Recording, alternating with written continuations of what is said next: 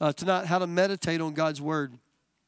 Um, can I just say, I think that this is kind of big, just like prayer.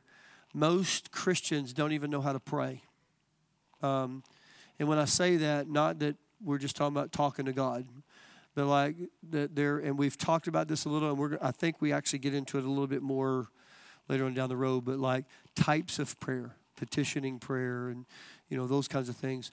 Um, what does the Bible have to say about them? Right? Uh, there's some fascinating things in there, and that the more we get to know how to pray, um, I, I, think the, James tells us that we have not because we ask amiss sometimes, or our motives are wrong. Right? And so that's a hard thing to do because sometimes we want to be like, well, I'm just praying. I'm just, well, but your motives are wrong. Remember, God judges everything by the heart, not necessarily by what your uh, want or need is. If God just went off wants and needs, there would be no starving children in Africa, right? Um, I had a kid, I've told you this story before. I had a kid that came to me uh, when I was down at um, the Job Corps, and, and we were talking, and, and I was talking to him about the Lord and asked him if he was believed in God, and he was not for sure. He said, I don't know if I'm really atheist. He said, I may be just more agnostic. And anyway, we got to talking. And he said, My problem is with God is that if God's in control and He, you know, does these things, why are there starving kids? Why are these kids that have these problems? You know, why is there countries that are, you know? And I said, That's a great question. I said, Have you ever read the Bible? And he said, I've read a few things here and there, and, you know, blah, blah. So, you know, I'm, I'm reasoning with him. And I asked him, I said, Well, you know, I said, it's interesting that that is on your heart. I said, Maybe God put you on this earth to solve that problem. And he looked at me like, Huh? I said, It's on your heart that these kids don't go hungry. I said, You've got intelligence and brains and all that kind of stuff. Maybe this is the, this is the purpose God put you on the earth to solve that problem. That you would co labor with Him. And he was just like, Nobody's ever talked to me like that. Not like in a bad way, but he was like, Are you serious?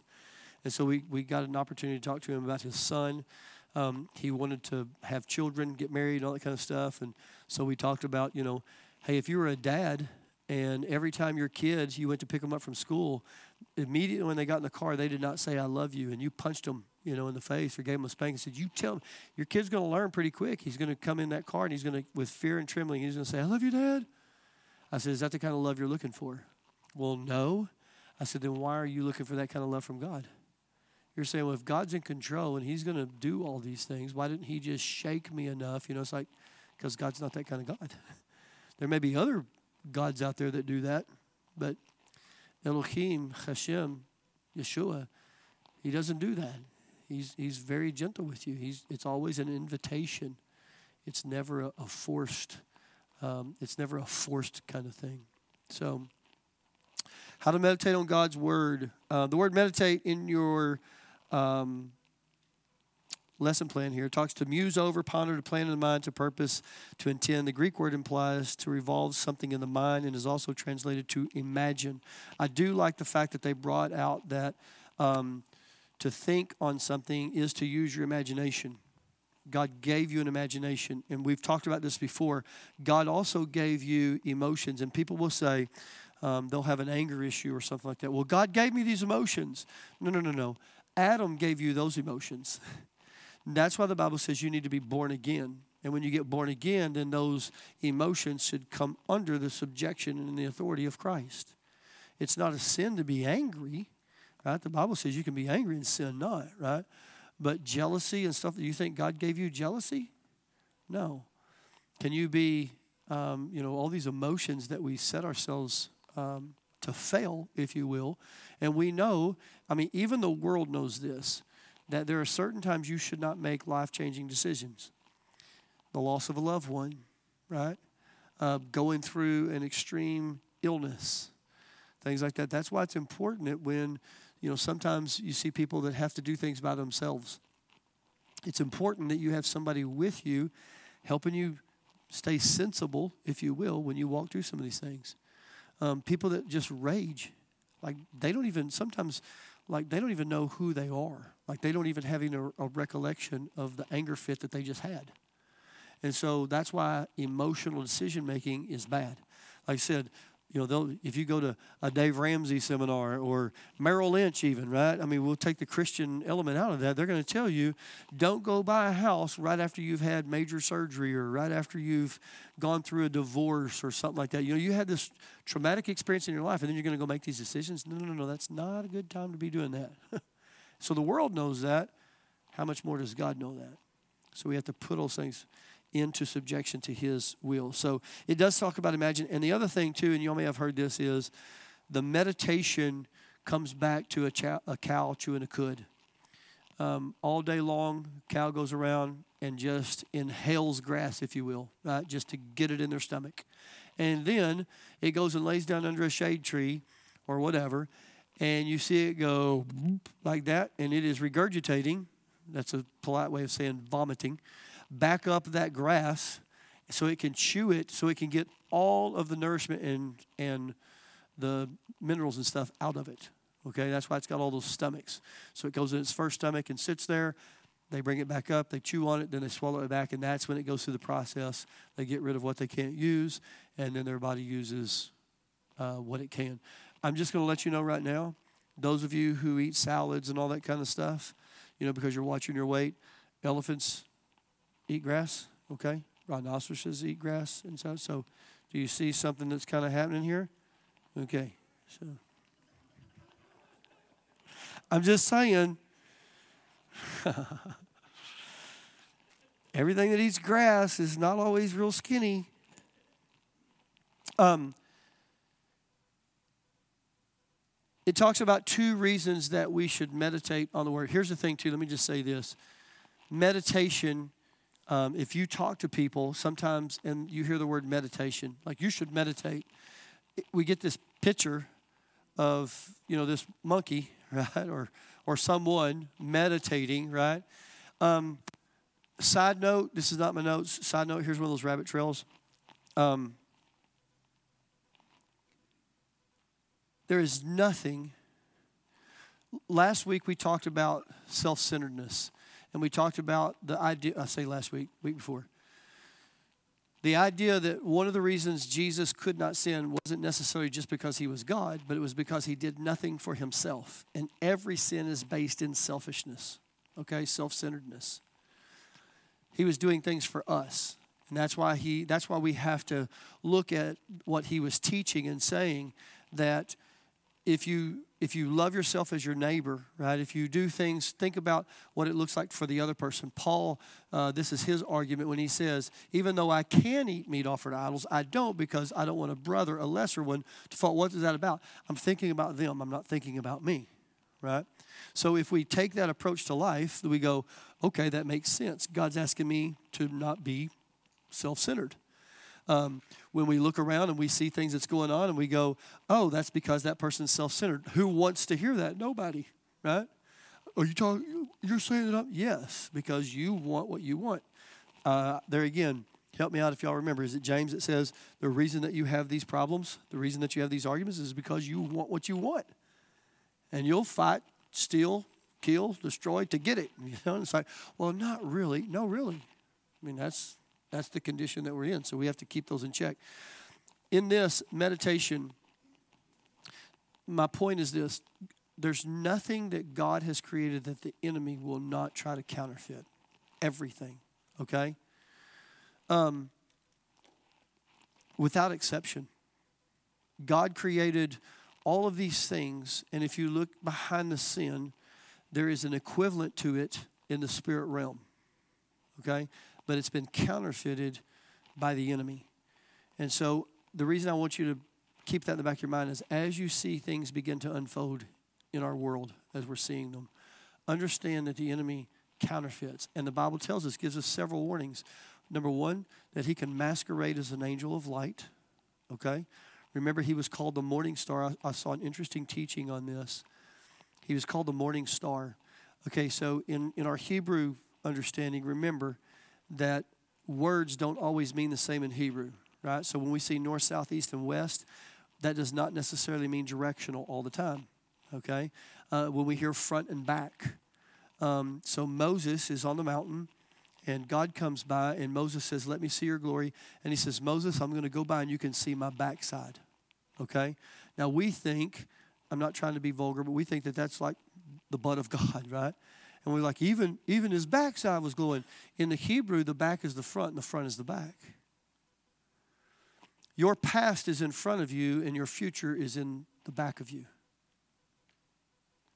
What he's saying is this from the Hebraic understanding your past, what you're supposed to be looking at in your past, is all the faithfulness of God.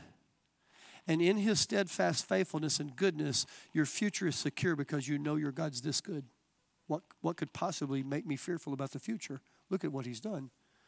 The enemy comes in and counterfeits it and says, Look what God hasn't done. All of these trees, and he says, You can't have this one. Took their eyes off of all that and said, Look here. And so we look at the, the past and we go, Yeah, failure. Oh, yeah, that was a bad decision. Oh, that was a. It's not about us, it's about him. So when God comes by Moses and says, I'll let you see the back of me. Moses, I'm going to let you see what your future looks like in me. That's what Moses saw, his future. And he was like, let's sic them. Let's go do this thing, right? And then he comes down the mountain, and his people have already made a golden calf. How deflating people can be, right? Like you have this moment with God, and then you come back to the world, and you're like, oh, this is depressing. what are you doing? Aaron said, We didn't know if you was going to come back, man. You, you was gone a long time. Crazy. We're crazy. Meditating. So it doesn't necessarily mean the Eastern um, mysticist, myth assist. Thank you. Part of freeing your mind, okay? Now, I do want to talk about this. Uh, Psalms 104. If you got your Bibles, go to Psalms 104. Psalms 104, and we'll go to verse 34. And it says, Let my meditation be sweet to him. I will rejoice in Adonai. Let my meditation be sweet to him. I will rejoice in Adonai. Here's the biggest difference meditation that aligns with the Word of God versus meditation that is quote unquote open minded. All right? Verse 34. Yes, ma'am. 104 34. When we meditate, we have to be careful when we start saying things like have an open mind, okay? If we're talking about having an open mind to the Lord showing us something, giving us some kind of revelation knowledge, or um, showing us something that we haven't seen before, whatever, okay. But if we're talking about open mindedness in the sense that we just let everything come in, you're going to be in a world of trouble. You're going to be very confused. As a matter of fact, you're going to be there's a huge movement going on. It's kind of it's kind of lost a little bit of its um, of its punch. Thank God. Um, how many knows what the deconstruction movement is? Okay, a couple people. Um, so some of y'all know. Um, do you know uh, Michael Gungor? He was a worship leader. Okay. Michael Gungor went through deconstruction and has completely left the faith. Okay. Um, so there's this big. Um, I don't want to. I don't want to be too harsh and say it's a. It's a. It's an apostate or anything like that. Yeah, it really is. I mean, yes, Lord, we'll call it what it is. Um, there's this huge falling away, if you will, because people have said, you know what, I have been taught wrong, and therefore I'm going to throw out everything that I know to be true, and I'm going to figure out my truth. I'm going to be open minded. And no one, to my knowledge, and when I say no one, I'm talking about like celebrities and things like that that we know of that have gone through quote unquote deconstruction, has never come out better. Okay? Now, they will use a phrase and say, well, in deconstruction, uh, the, the disciples did it. They were asking God all these questions. Joseph did it. Jacob did it. All these patriarchs, they deconstructed. They had to quit learning what they learned and relearn. No, no, no, no, no. They're, they were wrestling with their faith. Okay? Do you know where a wrestling match takes place? In a ring. You know what that ring's for? To show people where their boundaries are. You can't just take off running, right? You got these ropes and there's somebody else in the ring with you, what do they call that person? Your opponent, but somebody else. a referee. He stops things when they get out of control, right? Or they're not right, resets things. The Holy Spirit should be a referee in your wrestling. You have boundaries, right? That says, um, if I start getting way out over here, I've got something to go boom with the scriptures say. Now you may wrestle with that, and you may even come back with a little limp, okay? If you want to wrestle with God. But what I'm saying is, is that in that whole idea, you throw everything out and then you reimagine what you will, your own creative gospel, if you will. That's where we get these ideas of, um, man, did my voice just change or am I hearing that? Did it sound like I changed? Uh, thank you, Eric. You're making me sound like James Earl Jones or something up here. when we start taking and we don't meditate on the word and we just, let me just say this. I'm going to say this. In deconstruction, if you're going to take it all the way, you have to completely and totally annihilate this. Okay? You have to rip this thing to shreds. And even in some deconstruction um, um, camps, if you will, this is nothing more than a history book. And even it's not good history because what happened to the Israelites was not their stories. They stole those stories from the, the people groups that they met. I mean, you, you got to do some really hard mental gymnastics. you have to completely get rid of this word, okay? Um, out of it comes some really um, not very good theologies, universal salvation, which means everybody gets saved in the end. Um, no hell, there is no hell. Um, they'll take fringe outlying scriptures and use them to prove their point which that's never a good idea. Even, even I'm going to challenge you guys don't ever use fringe scriptures to try to prove a point. Number one, you should never read the scriptures to prove a point, right? You read the scriptures because there's life in them and it gives you life. God's going to give you the ability to explain those, okay? Don't get me wrong, you can study to, to show yourself approved, right? Who are you studying to show yourself approved to? God. It's not man, it's God, right? And so here's the thing when you do those things, you'll, you'll get into error. Now, I'm going someplace with this, okay? In that, in that doctrine of devils, um, they will take such scriptures out and say, well, well, Sheol really wasn't hell. And Gehenna was a place where they burned trash. And then blah, blah, blah, blah. Look, those are, those are true statements, but they're half truths. And what I mean by that is a lot of times, how many knows that Jesus used parables? He used stories where, to where people were at and says, here's what's going on. And they knew that there was this place down there that had this trash dump, and that's where they would burn things. And can you imagine what that probably smelled like? And probably what was there maggots and flies and everything else, right? And so he's saying it's going to be like this place, right? Well, in talking with someone who had has this belief, um, and there's another idea, and it doesn't really come out of deconstruction. This has been around for a while, um, 1800s or so. Um, there's an idea of nihilism. Has anybody ever heard that term, nihilism? Okay. So an nihilist believes that um, you will die and you go to a form of hell, if you will, but there's, there's no fire or anything like that. And then you just cease existing. Like you just get wiped out. You're, you're, you're not there anymore. Well, Scooter, we have a problem. Because Jesus said, red letters, that those who did not accept his message, that they would go into eternal torment. So how could you be eternally tormented if you ceased existing? We got to meditate on the word. Because if we don't know what's in there and somebody says this and we'll go, oh, we are literally watching Timothy come to life, that they will heap up for themselves teachers that will tell them what they want to hear. I mean, let's think about this. Does that sound good? Hey, guys, listen, live your life any way you want. Just believe in Jesus, meaning that, yeah, you believe he was a historical figure. I don't know if he died or not, but I believe that. If you do that, you get to go to heaven. Um, it's part of it. I don't know if that's the totality of it. Um, there are some people that just, they're not going to give themselves to anything. You know what I mean?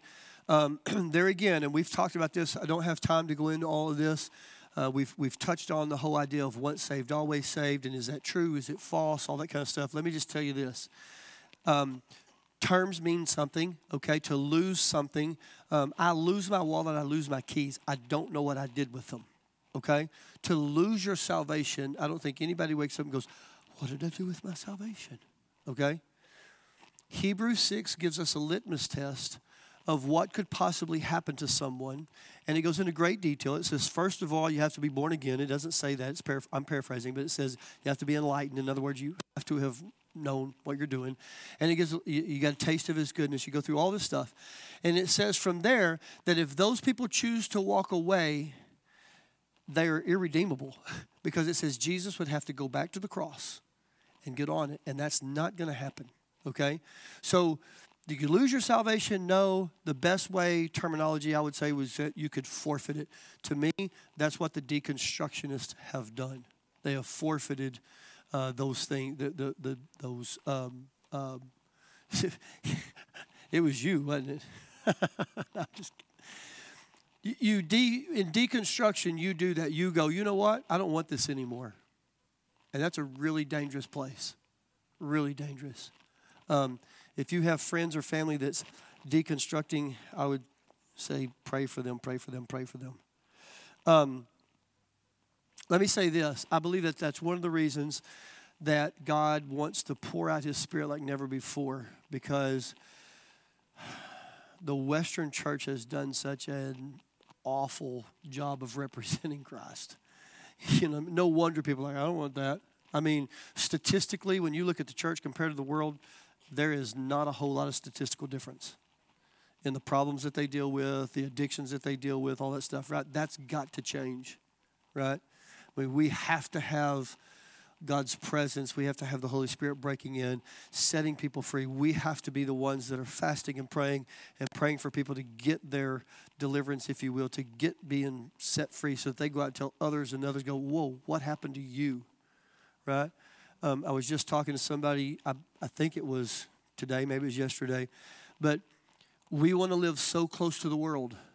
We want to we want to have the same clothes. We want to have the same music. We want to have the same, I mean, everything. And Jesus said, Come out from among them.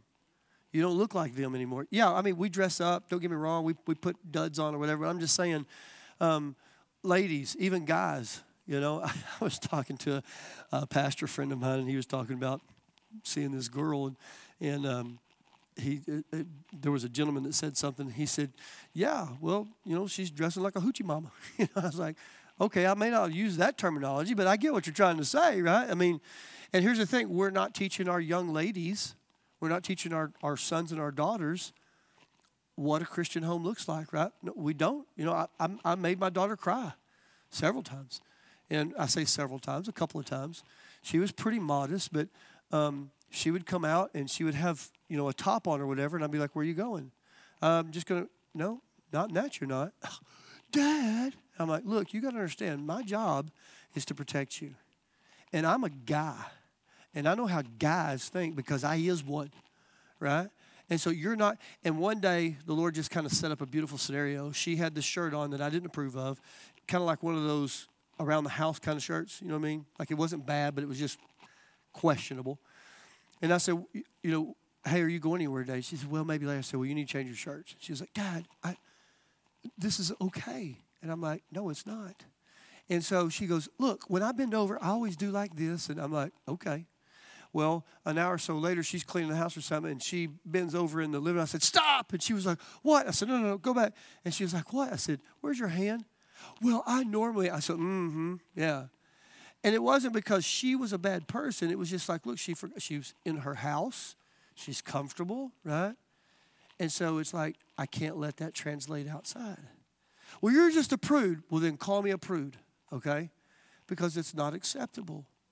Guys, we need to be doing the same thing. I took a, I took a, a youth group to Frontier City in Oklahoma City, and I was embarrassed because there were older women, and it, it shouldn't have been younger women, okay? But there was older women there, and I'm like, oh my gosh, what are you doing?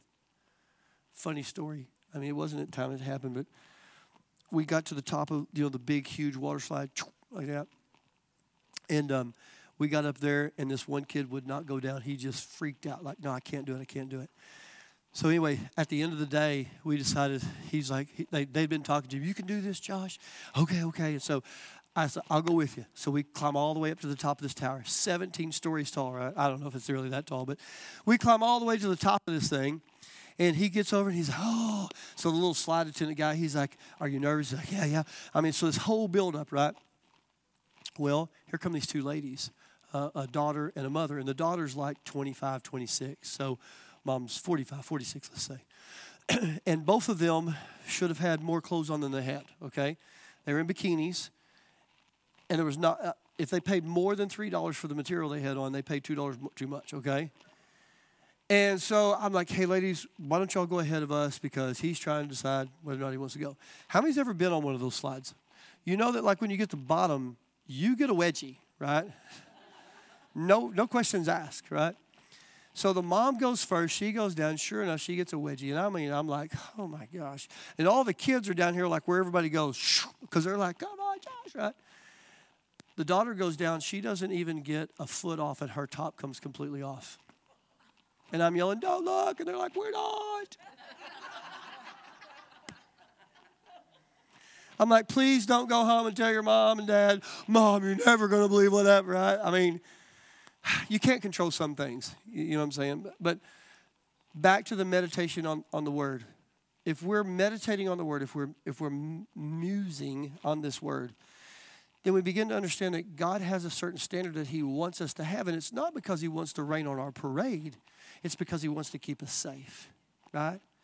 I mean, if we start telling our children about a healthy sexual um, understanding, I told my daughter, she's like, I don't like my body, right? And I'm like, honey, your body isn't meant for you anyway. The scripture says it's meant for your husband, and his body is meant for you.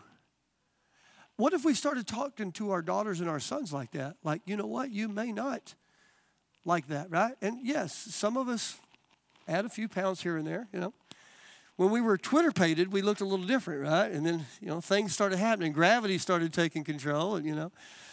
But if we started telling our kids about these things, but we don't know what the scripture says about it, so we don't tell our kids about it. And then we let the school tell them, or their friends tell them, or a book tell them, or a movie tell them, right? I mean, we set our kids down. I said, listen, I want you to understand something. God designed something special between man and a woman. It's called sex And it's inside the bounds of marriage. Because outside of the bounds of marriage, it comes with things not God never designed guilt, shame, condemnation. So Christy works with um, uh, pregnant ladies uh, in, in crisis, if you will, right? Showing them pictures of their baby, talking to them about not having an abortion, that kind of thing, okay? And sometimes when you're talking to them, and, and Christy and I have talked about this, that they're their initial reaction is I, am in a, I'm in a crisis and I need to get rid of this, right? But then nobody set them down and said, listen, if you choose to go this route, here's what you can expect absolute guilt, absolute shame, absolute feeling like you are the bottom dwelling scum. You know what I'm saying? Those are things that are attached to that, but nobody tells them that because it's about money. It's about getting something done. Let me tell you this I believe that, that abortion started with, the, with money, okay? But it's nothing more than Moloch, it's nothing more than Baal worship. It's, it's human sacrifice. That's all it is. It is absolutely purely demonic. It is straight out of the pit of hell. Yes. Yeah. And it's like, no. I mean, this is what I'm telling you. Be prepared. You are seeing the return of Baal worship in your face. Some of you older people, I didn't say old, older, older than me. When we watched I Love Lucy, they couldn't say pregnant. They couldn't sleep in the same bed. Okay, and you go, what prudes? Okay, at least I can appreciate the fact that they were letting somebody else make that decision. Excuse me. Now, I mean, phew, yeah. If we're not telling our kids about the healthy attitude, if we're not meditating on the word, and we're not getting into this and we're going, hey, I, I don't mean to brag on my daughter, but did anybody see my daughter's Facebook post about kids, bringing kids into the conversation? It's good stuff. Bring your kids into the conversation. Because I promise you this if you'll have hard conversations with them when they're four, five, six, seven, you won't have to have the really hard ones when they're 14, 15, 16, 17. There'll still be hard things to talk about, but I'm just saying it will become easier, right? So we set our kids down and said, listen, you're made up of three parts you're a spirit, soul, and a body, okay? You have a spirit, um, you live in a body, you've got a soul. God designed you that way. When, if I could break those three parts down into equal parts, you would be 33.3% of all of them equally, okay? If you choose to have sex outside of the bounds of marriage, you may be physically satisfied and you might be emotionally satisfied, but you will never be spiritually satisfied because God can't put his blessing on that, okay? So at best, you're going to get 66.6%. I heard that number before. Satisfaction. Not to mention that what we know now, what happens to your DNA, what happens to their DNA, that that stuff is coursing through your body. Listen, here's the beautiful part about this. You go, oh my gosh, what about when I was younger? Or what about when I and I had these partners? And what are you? T-? Listen, God's a restorer. He restores things. He redeems things. When you got saved, all things became new. All things. All things became new. That's why there's no condemnation for those who are in Christ. Wait a minute. I was that, but now I'm this. God made me a new creature. All this stuff passed away. I'm made new. I'm whole. Hallelujah. Praise God. You see what I'm saying?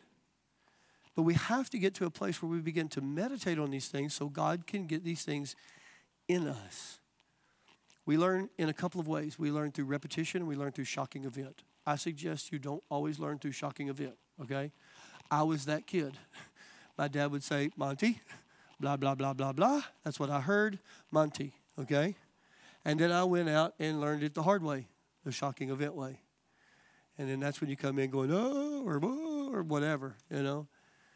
And so that, I'm, I'm suggesting don't do it that way, okay? Learn it through the repetition.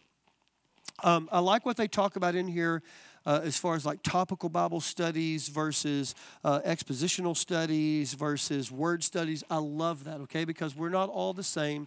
Some of us love topical. Uh, ladies, I'm going to say that probably most of you are going to be one of two things. You're going to be a topical person or you're going to be a word person, okay?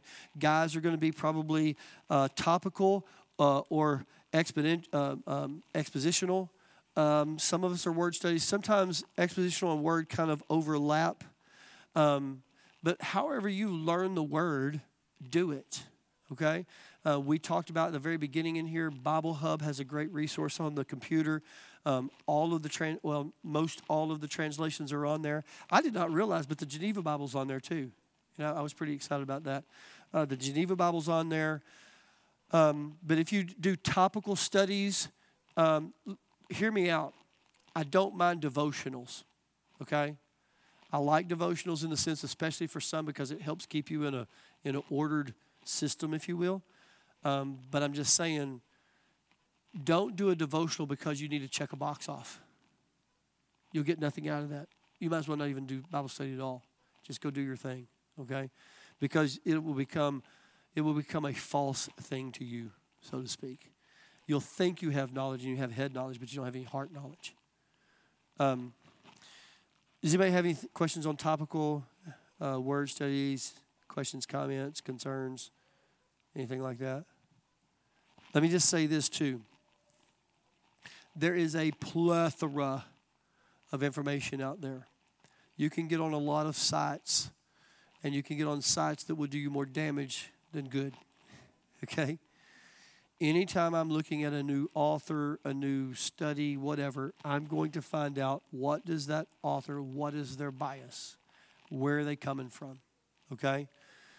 You've heard me talk about, and we've talked about in here too, the Calvinist idea, the Arminianist idea, and the open theism idea. Okay? I do not conform to all of the Calvinist ideas. I think John Calvin did a good job in some things, not all things. Uh, same thing with Arminian, um, um, Joseph, Arminian. I don't subscribe to all of that. We have to be careful that we're not subscribing to a man and not subscribing to God, what he said. If it challenges your theology, go deeper with it. What, what, is, what is talking about? That's why I'm saying there's fringe things out there, okay? Um, I was listening to a guy the other day, and he was talking about Holy Spirit. And he says his belief is, is that when you get saved, you get all of the Holy Spirit. There's not a second event, Holy Spirit. As I listen to him, because my I teach that it is a second event. If you look at the scriptures when Paul's in Ephesus and he's talking to the people, and they're like, Hey, have you been baptized? And they go, We didn't even know there was a Holy Spirit, right? So he goes into um, a little idea and says, no, they were actually uh, John's disciples. They weren't Jesus' disciples. They weren't even really saved. They actually got saved. I don't see that in Scripture, okay? This is not a point that I would want to argue with that man and cost a friendship over, okay? I can see where he's going, and I would even be willing. He did not finish his um, exegesis out. We'll just say it that way. He didn't finish it because – if you look at the scriptures, and it says, it's talking about these men, when they did receive this, what did they do? They spoke in other tongues. So if you're going to tell me that you believe the Holy Spirit is a one time, when you got saved, bam, you got it all, fine, keep reading the verse. But we have people say, no, I don't believe that, and I don't think tongues is for today. And it's like, well, where did you come up with that? Most people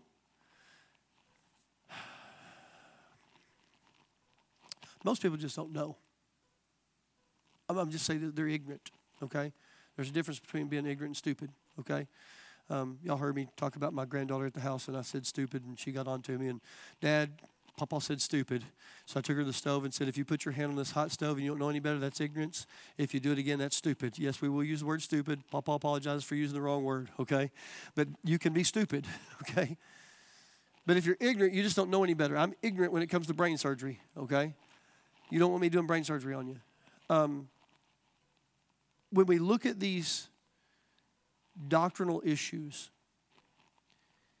when we meditate on the word, we may see some things that challenge us. That's what the word's supposed to do. This is how I've been believing. Is this really the right way? Right? And we don't go to the one scripture out there that supports our idea. That's what I'm talking about when you read scripture to prove your point or to prove somebody else wrong. Right? We've got way too much of that if there's one thing that, that just makes me go, it's watching people. I don't care what side of the aisle you're on. It's watching people, and there's, there's a bunch of them out there that want to point out all the flaws of the other preachers. Dude, if you spend as much time just preaching the gospel that you say you believe in, we'd be a much better place. you know what I'm saying? I mean, and, and, some of these things don't even amount to a hill of beans. Now, I don't, don't get me wrong. I don't, I don't have a problem with people calling out people that are saying wrong things, okay? And when I say wrong things, like we know that, you know, you can't get to heaven wearing pink panties or whatever, okay? I mean, that's, that's a wrong idea. But I'm saying people that are like, well, they say this and they say that. Let me ask you a question. I mean, we, uh, we only have to use a little logic, okay? And, I'm, and I'm not saying that to be mean towards people that have a different idea, okay? But everybody, does everybody understand cessationist? People that believe the gifts of the Spirit stopped when the apostles died. Okay? If that be the case, I don't I'm not mad at you because you believe that, okay? What I'm asking is to consider this. If we think or if we understand that this scripture is living, breathing, and that it's good for edification, for correction, like Timothy says, if we believe that this is the basic instructions before leaving earth, Bible, y'all didn't know that those stood for? That's Hebrew. No, I'm just kidding. Um, I just say that, you know, like, oh, really? No. But this is a, this is gives us instructions, right? Why would Paul say, when you practice these gifts, do it in this way? Why don't we have another epistle somewhere down the line that says, oh, and by the way, when all of us die, you won't have any need of this? Does that not sound illogical? Just on its face? When Jesus said, Hey, disciples, come here. Now, listen, I want you to go make other disciples, and I want you to teach them what I have taught you to do. Accept those gift things, okay? Because those are fixing to die out. I mean, we're so radicalized by what our denomination tells us to believe. I believe, Monty's opinion, that as we get closer and closer to time converging, the denominational labels go by the wayside. Because we're going to have to reconcile our differences and we're going to have to come together as brothers and sisters. Have to. It's a family. Families have issues and have problems. Right? I mean, if you're going to tell me, well, I have never spoken evil word, I bet you've taught one. yeah. you know what I'm talking about. I mean, that's, that's just what families do. It's not that they're bad families. Right? Sometimes you have to work things out. I had a guy tell me one time, if you don't agree with your wife 100% of the time, you're not, you're not together with her. Because the Bible says, how can the two walk together unless they agree? We do agree. I say, this is what we're going to do. My wife says, yes, sir. She ain't here to defend herself. Scratch that off the podcast, please. There are times that we have disagreements and we have arguments. And then guess what? We come together and we go, You're right, I'm wrong. Or you're right, I'm wrong, whatever. Right? And we, we make those amends. We go, Wow. Sometimes we don't say, You're right. She just has that look, and I've learned I, I accept that as you're wrong. Right? She doesn't have to tell me anymore. I just know that when she goes, I go, okay, I got it. You know. I have to say I'm wrong, but oh my. Can I say? Yes, yeah. Moving right along. Moving right along. I love women, wives, yeah. Yes, ma'am. Now you're just being old, old fuddy duddy, Miss Jean. You're just being an old fuddy duddy. You're an old timer. it's an old book. yeah. No, you're exactly right. And here's the thing there again, we're meditating on it, right? Now, we all, especially you ladies, have heard the preachers that says, wives, you better submit to your husbands. When they tell you to jump, you say how high, blah, blah, blah. Well, they've misunderstood the, the scriptures, okay? Yes, wives, you are to submit to your husbands. Are we teaching our young ladies that? Are we teaching our daughters that what that looks like? Whether in word or in deed. And I'm not, I'm fixing to jump on the men, so give me a little leeway here, ladies, okay? But it says that they're supposed to submit to their husbands. It also says, husbands, you're supposed to love your wife like Christ loved the church. He gave his life for it. Now, let's take what Miss Jean just said, and I want to add something to it. So you've, you've heard me talking about if it comes out of, if it, if it doesn't sound good in Jesus' mouth, it probably shouldn't be in ours. We talked about Jesus walking, he's got the cross, and he's, he's just, he falls down because of the weight of the cross, and he's just, oh, and these people are spitting on him and they're yelling, they're jeering. And he gets up and he chunks this bar off his back and he says, God, I ain't doing this. These no good, sorry, no good people, they don't care. Listen to them. I mean, if if that was recorded, we'd be like, what? It doesn't sound good in his mouth. Why would it sound good in our mouth? Now, Miss Jean made an interesting point, and I know where she's going with this, but I'm going to use it as an example. I submit to you, but I don't agree. Would we use that same language with Jesus? Lord, I know what it says right here, but I just don't agree with that. But you know what? I'm just going to go away with you what you think. What's our attitude, right? And I'm not saying Miss Jean's bad. I'm not saying that. What I'm saying is yes. Yeah, I know. I said I was using you, Miss Jean. Yeah. Y'all should have been here at the first of these things because y'all found a lot out about Miss Jean. Is that not right? People have been here at the beginning. oh, we love you. That's right. You, you forgot that past. Yeah. Amen. But here's the thing as we meditate on the word, we see these scriptures and we go, oh, man, what does that mean?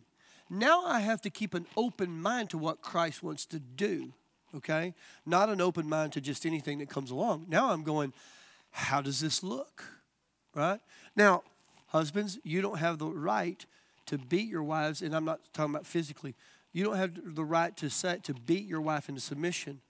Well, you know, Harold, I just don't know. No, hey, woman, you better. You see what I'm saying? It's not that way either. Jesus doesn't do that to you, right? He may correct you. There are times that me and my wife have had to correct one another, but we don't do that in the public eye. It's usually in the car on the way home. But it's like, hey, listen, you said, and maybe that wasn't the right attitude. Now, guess what? Early in our marriage, it would puff the other one up. Look like an old toad, right? But then you go, you know what? She's really right. Right? Let all that air out. And you go, okay. But as we meditate on the word, we see the things that's coming on, and we go, okay, this really challenges me. How do I do this? I mean, think about the scripture that says if you live in a house and your husband's not saved, wives, by your gentle nature, you'll win them over. Does that mean you become a doormat? No. But you go, you know, when they say, hey, I would like, yeah, okay, I can do that, right? I mean, look at Smith Wigglesworth. I mean, if you read any of his stuff, he was tall, he was big, he was burly, he was a plumber, and he cussed like a sailor. And he didn't mind letting you know how he felt. and then there's his wife, right? And she was gentle and meek and lowly. We're going to talk about meekness here before too long. It's not what you think it is. She was meek. She took a, a, the humble attitude and she won him over. And we have these amazing records of his life and what God did with it. When he locked her, when it was cold or whatever. Yeah. Yeah, there, I mean, there are so many stories about like it wasn't perfect, right? I forget she she told him and I know that's all of you ladies. I know that's all you ladies. Careful, you're going to bust a gun over there, is what I can see. Todd's like, come on, girl. I dare y'all men to lock one of your wives. I want to hear that story, is what I want to hear. yeah. Yes. Yeah. Yeah. Here I am. Yeah. I still love you. Yeah. And uh, these are hard things. They're not easy. Remember what I said? Jesus never promised you an easy life, He promised you a new life. But let's think about this. In the eternal reward division, where will she rank? Right up there with Smith, man. Why? Because her faith won this man over. She was able to show him the love of Christ. And because of that, he was able to pump babies off of the stage and they'd come back to life. I'm not suggesting this as a theology that you should probably study out. But do y'all know about when his wife died?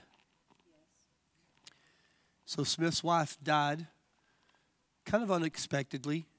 Um, so he goes back into the room where she's at, lays hands on her, raises her back from the dead. She gets really livid. She does not say, What do you want for breakfast? She says, What have you done, Smith? I was in the presence of God. What have you done to me? Yada, yada, yada. He says, Stop. I've got to talk to you. They worked some things out. He laid his hands back on her and said, Back into the hands of God, I commend your soul. Bam, she died again. Well, I just think that sometimes God, listen, Smith Wigglesworth understood something. I'll tell you this too. You want to talk about meditating on the word? This will fit perfectly. Lester Sumrall, you can go to YouTube and find Lester Sumrall meet Smith Wigglesworth. And he gives his testimony of showing up to Smith Wigglesworth house. that turned off quick enough. He goes to Smith Wigglesworth house, and this is in UK, this is in London, in, in uh, England. And he said, I look like a, a complete Englander. I've got my trench coat on, I've got my umbrella, I've got my Bible, and I've got the paper the morning paper, right here, right? And I knock on the door. Smith comes to the door and says, What's that? And he says, um, It's the newspaper. And he says, That doesn't come in my house. Smith Wigglesworth did not allow any publications other than the Bible to come into his house. Now, you can say he didn't have TV back then. But he, he let no, no news, nothing like that come in his house, period. You want to have power? You might be saying, the things I'm reading on Google may not be the best for getting me there, right? The first two or three times that Lester went to his house, Smith never spoke to him other than, Can we finish reading? Can, let's pray. And then after that, he kind of opened up and he began to talk to Lester Sumrall about some of these things, and Lester was able to glean. My point being, the guy asked him one time, um, Do you read the Bible for long periods? He said, I never read the Bible more than 30 minutes. He said, But I never go 30 minutes without reading. They said, What about praying? He said, Same. I never pray more than 30 minutes, but I never go 30 minutes without praying. You want to have a prayer meeting? Albert Hibbert wrote a book about Smith Wigglesworth, and in one of them, they had a meeting, and Smith came to preach at it. And he said, Only if the pastors will meet with me and we pray before the services. It was like a revival service. They said, Okay. they got in the room and they began to pray. Within about 10 minutes, Albert said the Shekinah glory of God began to fill that room. Physical smoke began to come into that room. One by one, those pastors began to leave that room. And he said, I was determined I'm going to stay here. He said it got so bad, like so good, but so bad, that he went under the table and grabbed the table leg and held on to it. And he said, I heard an audible voice say, If you do not leave, you'll die. And Smith stayed there for another hour. It's about relationship. Yeah. I mean, he wasn't, I mean, I'd probably be one of those guys leaving, you know what I mean? I don't want to be. So I have to challenge myself. Man, hey, self, because that's what I call myself.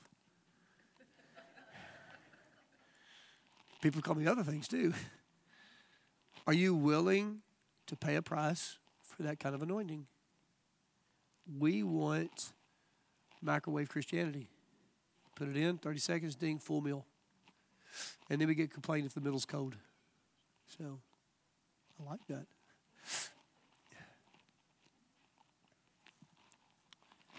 Made me lose my place. Not that. Um, interesting. Um, can I just say this too? When you read the scriptures, read out of multiple translations.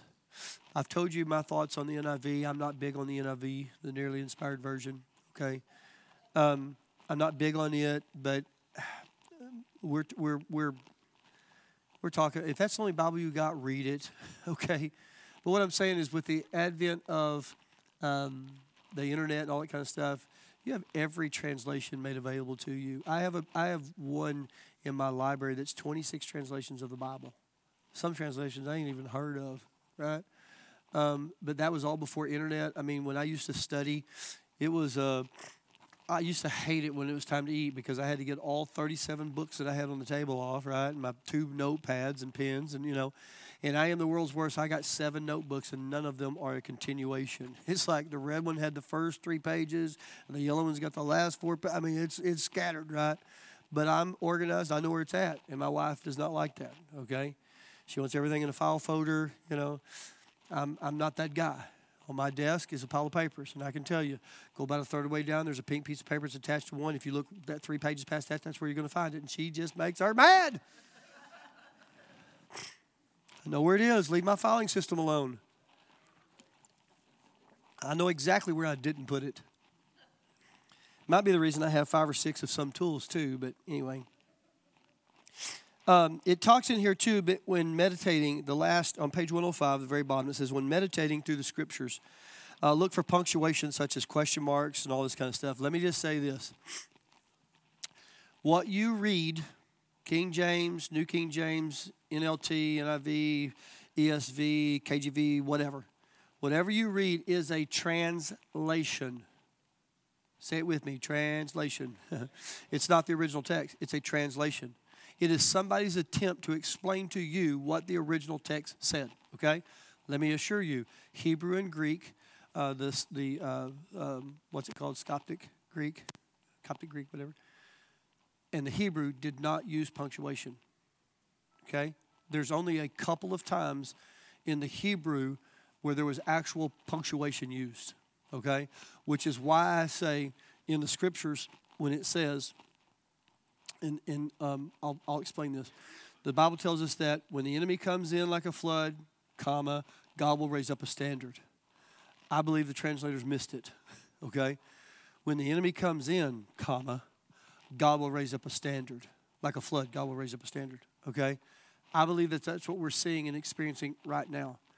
Know this as you see the days grow darker and darker, and what I mean by that is more evil is revealed, God is going to not only put out his spirit to match that, but to super exceed that, okay? Everywhere in history, go look in the scriptures, even, every time evil reared its head, God always matched it plus, exceedingly abundantly more than what we could ask or think okay? We see it in Daniel the lion's den. We see it in Shadrach, Meshach, and Abednego. Why didn't he just rescue them? Because he said, I'm going to show up and show out. And the whole nation turned. The whole nation turned because three kids were not willing or were willing to die by the blood of the Lamb, by the word, they didn't even have the blood of the Lamb at that time, right? By the blood of the Lamb, word of the testimony, and not loving your life even unto death and they come out of that fire. Hey, didn't we put three in there? Yes, sir. Why is there four? Here's what I never understood. And the fourth looks like the Son of God. How'd you know? How do you know what he looks like? Let me ask you this, too. You know, blow your brains for a minute here. Shadrach, Meshach, and Abednego, King Nebuchadnezzar, he gets mad and he says, Stoke that fire up, boys. And they do. And the guards take, Neb- take them down there to throw them in the fire, and they open the door and poof, they get evaporated. Who put Shadrach, Meshach, and Abednego in the fire? Did they go in themselves, or did God go, hmm, I got you, boys? yeah. Did he put them in there? Because he did he go in there with them? Did, did, we don't know. Did he show up and say, "Hey guys, follow me"? That would be just like Jesus, right? But it's the fire. I said, Follow me. Right? To Peter. If it's you, Lord, bid me to come. Come on. C O M E. Right? they, they came on his word. I mean, it, you meditate on the word, you start thinking about these things like, well, wait a minute, how'd they get in there? Because it burned the guards up.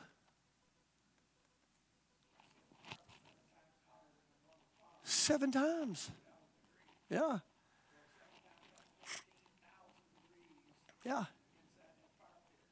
Disgusting story, but to make Glenn's point here, my son worked in a place where they dealt with really extreme fires.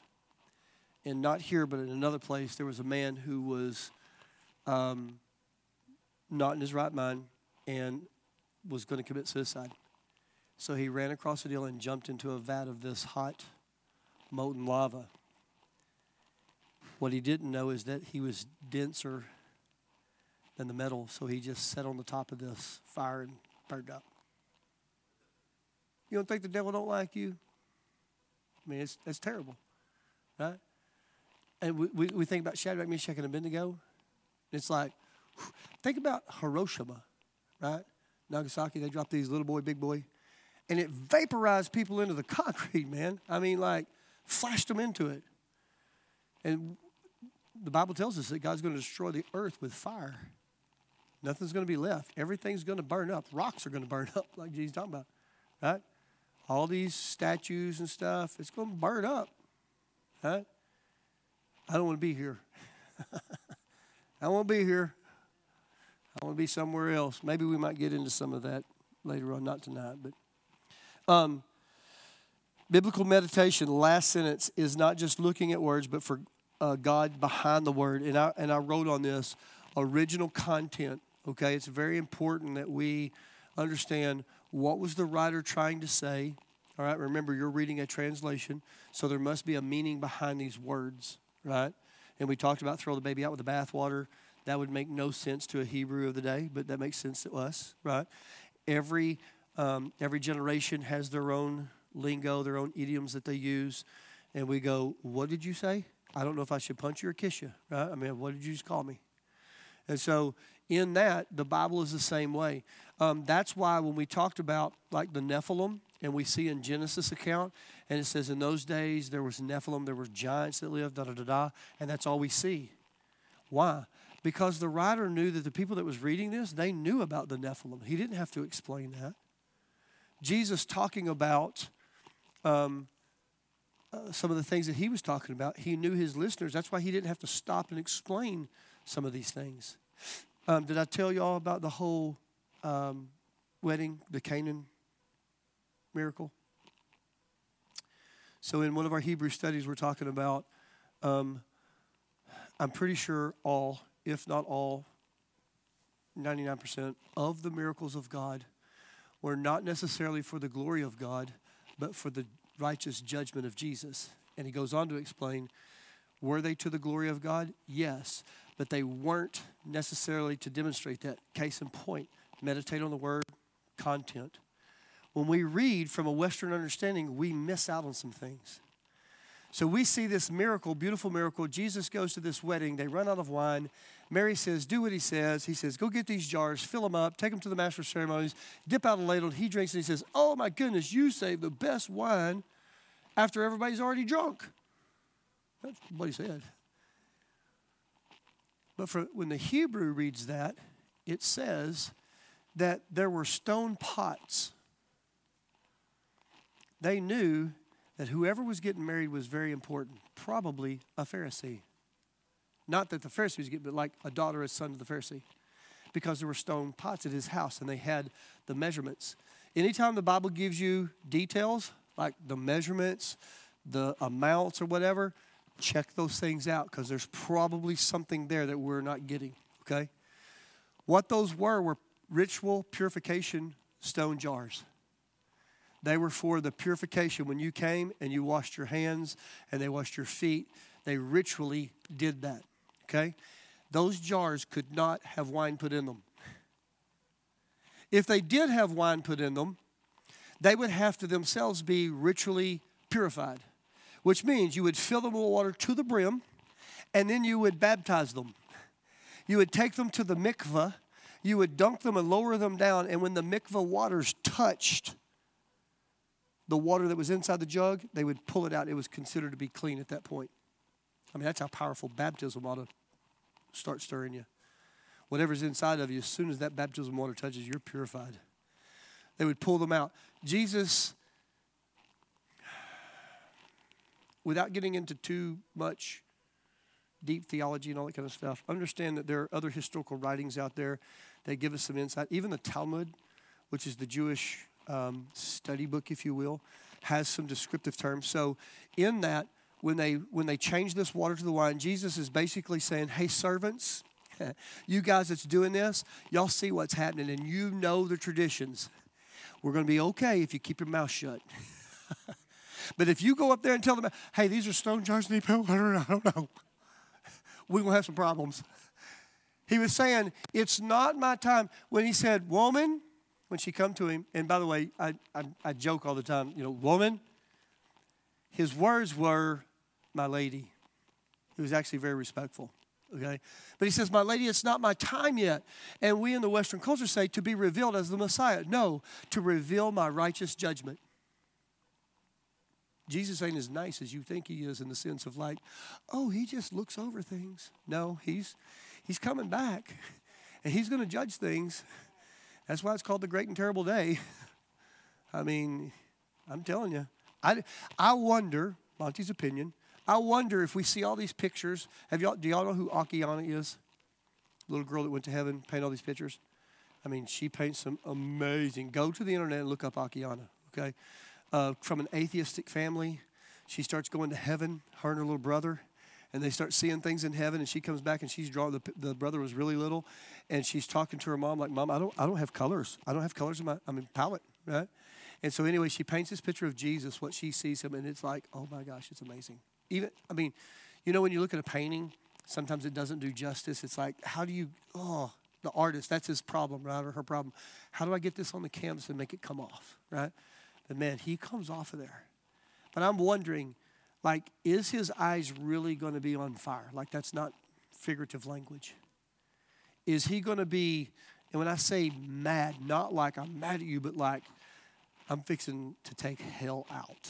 Like mad at hell, uh, not necessarily us, but, and in that, those who have said no, those who have rejected, those who have said, terrible day, terrible day.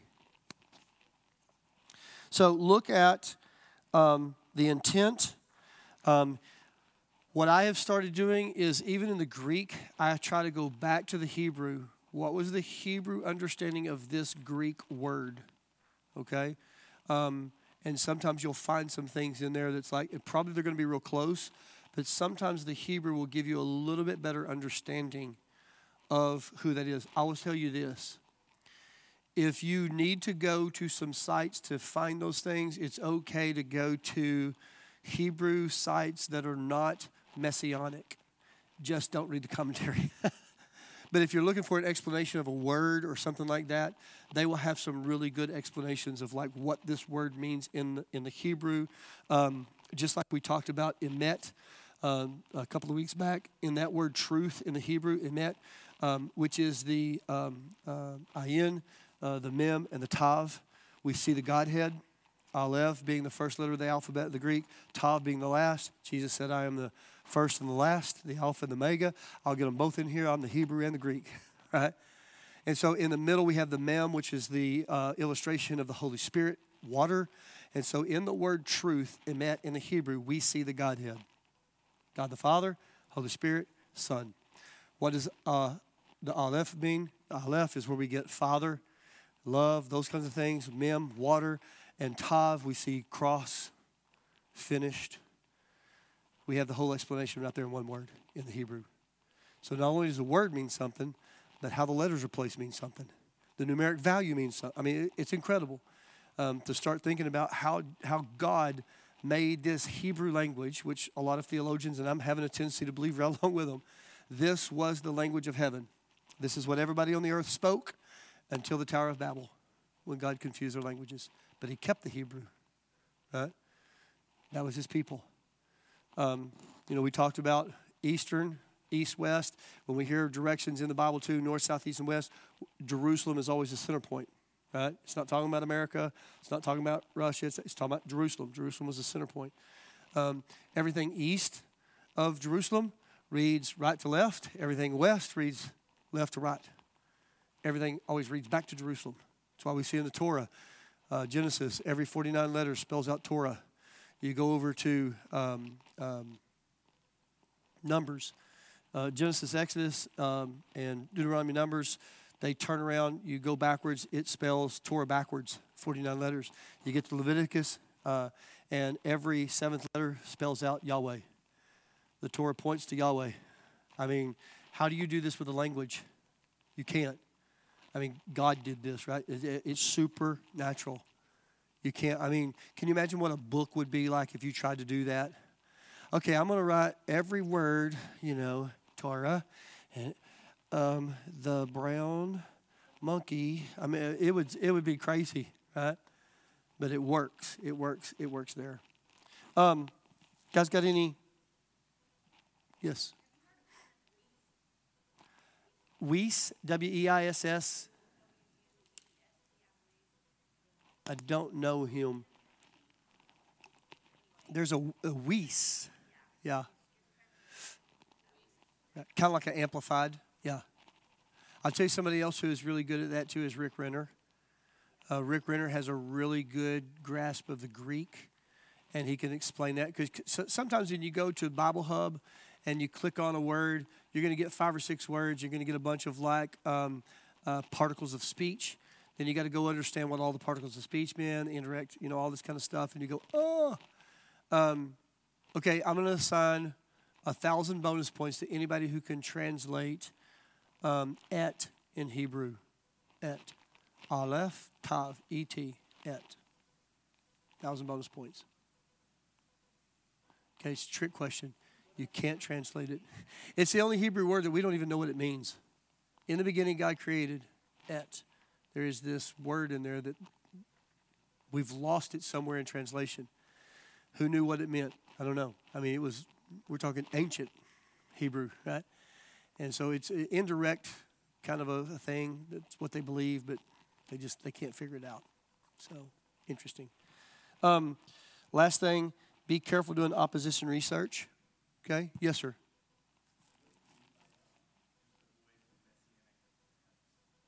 Uh, not avoid. No, like when you see when you see people that are not messianic Jews, a lot of their thinking will go back to we're waiting on the Messiah. We're we're not there. We believe in the Messiah. That when you go to messianic sites, you may not always find a true Hebrew, i.e., a rabbi, okay, that is learned in what ancient Hebrew words mean. That's what I'm saying. Not you can't, you know, don't believe the Hebrews or don't believe the Jews, right? I'm saying be careful when you go there, just like any other thing. I'll, I'll just say this because we're throwing out names. Um, and understand this too the Jews have bad people. Can I say that? What I mean by that is, let's think about this from the Bible's perspective. There was these people that saw God do amazing things, and they still were murmuring, griping, complaining, Okay? So it's not that we, it's like when people say, well, why are we behind Israel? Because they're bad. They do that. Wait a minute. There may be bad people there. There's bad people everywhere, okay? During the Holocaust, during the, during the German occupation, there were a lot of Jews that were siding with Hitler. Just because you're a Jew doesn't make it. As a matter of fact, the Bible talks about just because you're born into this does it not necessarily make you a true Jew, right? It's, it's your belief system, right? So I say that to say, let's don't look at anybody and say, well, they've got it all, or this group over here doesn't, or whatever. We can glean things from everybody, right? I do not agree with John Piper. I'll just tell you that right off the bat, okay? I do not agree with some of his stance uh, from the five point tulip understanding. I don't hate John Piper, okay? John MacArthur's another one. You got a lot of artists or, or artists, authors out there that are writing books, and that's why I'm saying go back, look at where they're coming from because everybody has a bias. Okay? It's foolish to watch these Supreme Court justices and these congressional, well, um, the law doesn't allow me to interject my opinion. Bogus. Every decision you make, you're going to inject your opinion. That's why we want the person that has the right opinion, right? Like, you trust Jesus? Yes, we want you, right? I mean, so I get what you're trying to say. I don't know if y'all saw um, um, Lieutenant Governor Griffin signed or passed on. Now they can, um, they're going to put it on the ballot uh, whether they want to enshrine in the Arkansas Constitution abortion. Um, I would encourage you to go read that because, it, so you can correct me if I'm wrong. Christy's kind of abreast on all this kind of stuff, but he rejected it because of the language and it was confusing. has anybody ever gone to the polls to pull the deal and you're, you're reading something and you're like, okay, am I for this or against this, right? Like, what does this mean, right? And so that's what he was saying is that no, this is really confusing to the people of Arkansas. You got to take it back, redo it. And he, uh, three times, four, twice. So the third time they brought it to him, he said, okay, I'm going to let it go through. Some of that may be political pressure, right? Him saying, I can only do this a few times. And he made a comment. He says, The law does not allow me, even though I'm pro life, the law doesn't allow me to interject that in here. I just have to be looking at what the law says. Okay? All right. I, I get that to some degree. I think some of that, the times, is a changing kind of a thing. You know what I'm saying? But um, in that, as we go through that, um, I encourage you to read that bill because there's some language in there that's like, this is how they do these things. It's very vague. Um, well, we just want to. they are. They want for. They want abortion to be allowed because the life of the mother, medical reason, fetal heartbeat. I mean, they, they, they list all these things, and it all sounds good. But how could that possibly be used in a negative? You got a doctor that says, "How much you willing to pay me?" Yeah, your baby's got a problem. Right? yeah, up to birth. So it's like, no, you're just trying to come in the back door. We already have provisions that says, you know, if a mom's in a car wreck and she goes to hospital and there's a problem, they're going to do what they're supposed to do is try to save everybody, right? And if they can't, that's a tragedy. And we go, man, no, this is bad. But they're saying that you can just, well, on a whim, I don't like this. It's kind of like, and if you have a medical marijuana card, don't take offense. But my ears ring. Well, there you go. You need a medical marijuana card. you know, I got a hangnail on my left. Well, there you go. You got. I mean, the, the rules how they wrote that became so and uh, you know vague. Everybody's entitled to one, right? It wasn't like, hey, I mean, think about this. I read an article, just so you know, that said now we know scientifically prolonged use of marijuana changes your DNA. What have we been talking about? Seed war, change your DNA. I'm reading a very interesting book right now, and this guy's talking about um, your DNA. And the, the guy wrote this book back in 2014 is when it was copywritten, so it may, it may have been even before that. But he's talking about Nephilim and some different things like that, and about the seed war, changing your DNA, and all this kind of stuff. And the whole goal, I never thought about this, but he's talking about um, your conscience is the part of the image of God that's left in you. It's not enough to save you, but it always reminds you of God, your conscience. And he talks about if you can get in there and change your DNA, then you get rid of the conscience, and now you're irredeemable because you cannot respond to the gospel. And I was like, whoa, whoa, that's crazy. But what do we what do we think of? I mean, think about what the scripture taught. Some of you older folks, when we were growing up and we heard that, you know, if you keep making these decisions stuff, there's, there's a point that God will turn you over to a reprobate mind. Where is that? I don't know. I don't want to. I don't want to see if I can get close to that line. You know what I'm saying? Like, what does that mean? Now we're looking and going, oh my gosh, what's happening here? These people are. I used to never think I'd ever seen a reprobate. Then I got into politics watching about six years ago. I was like, oh, reprobate, reprobate. I'm just saying, there's some people out there that, I mean, how do you even have a conscience? How do you even have a I mean, I'm telling you, if you've been keeping up with this stuff, if you're looking at what they think, I'm trying to be very careful here. If what they're alleging was happening at Epstein Island and other places, how do you have a conscience? dude, I mean, it's coming. It's coming. So here's my question reading all this stuff, I don't know. I'm telling you, I don't know. Okay? But I'm, I have my own opinions. And I'm leaning towards, so we talked about Nimrod, that it says that he became a mighty man. Okay? And there again, in the Hebrew, if you read that out of your Bible, it says he became a mighty man. He was a great hunter before the Lord. Oh, man. Yeah, I want to be a great hunter before the Lord. No, you don't. Because the Hebrew says that he hunted men, is what he was a great hunter. And before the Lord was basically in your face, God. That's what it means. And he became a Nephilim. Hmm. You mean you don't necessarily have to be born that? What does that mean? Do, so, can you become a Nephilim? Can you give yourself up? And I'm going, it sure looks like it. Like I said, I'm probably not going to preach a message on that, but I'm just saying from the scriptures, it looks like people could give themselves over to this. And there again, does that mean that your DNA changes? I, I, I believe they too. I, you know, the Bible talks about, if I say the Bible, if we go to the historical record of First Enoch, he talks about that yes, these men were beginning to give themselves, they were making deals, they were making covenants and contracts with these Nephilim, right? And then, like everything else the devil creates and it's bad, they got a taste of blood in their mouth. And they started eating men. And I'm, I'm telling you, yes, I understand that the scripture has metaphoric language. Jesus used it in parables, but there are some things that are not metaphoric. When it talks about the giants of Lebanon, the cedar, the, the giant cedars of Lebanon, they're not talking about trees. They're talking about men that were 100 feet tall. I think it's Ezekiel.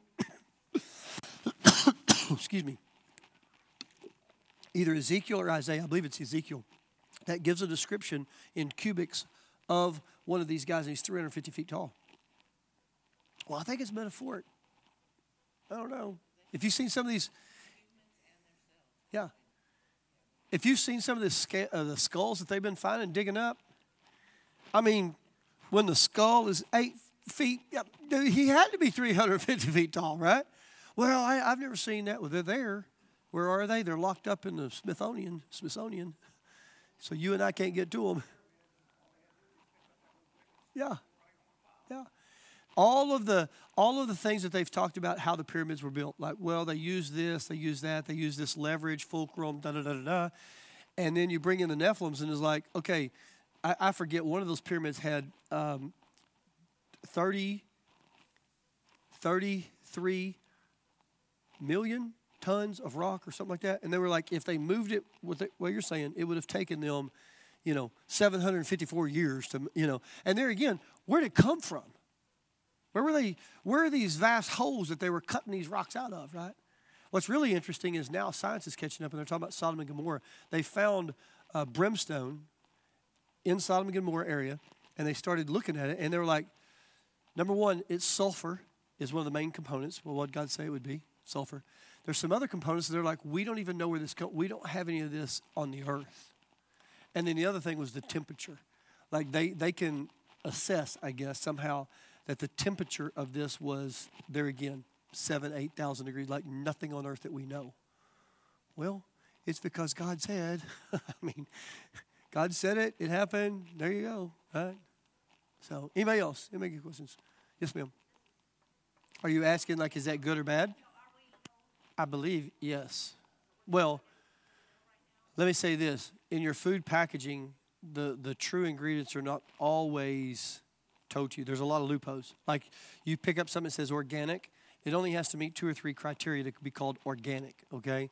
Just like when they did with the eggs, free range, uh, cage free, all this kind of stuff. Well, what does that mean, right? So it's interesting. Um, I'll give you a little bit of something if you want to study on it. Um, how many are familiar with the four horse of the apocalypse? White horse, red horse, black horse, green horse.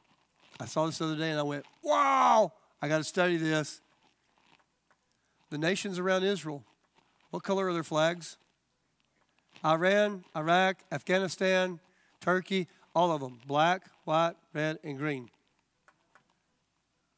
Where do you think some of these horsemen are going to come from? The guy was asking, could this possibly be information? He wasn't saying it was, he was saying, it's interesting that these four horsemen, that God would use color. Remember, your God's symbolic. He loves numbers, He loves colors, all these things to show you something. And remember, they weren't, they weren't named what they are now, right? But we know Gog, Magog, Iran, and Russia. We know that, right? But we start looking at these things going, whoa, wait a minute. We're going to be talking very soon. When I say very soon, probably towards the end of February, May 1st of March. Does anybody know what's coming April the 8th? Total solar eclipse. Do you know that your emergency management um, people are planning worst case scenarios right now? They're expecting three times our population to be in that corridor.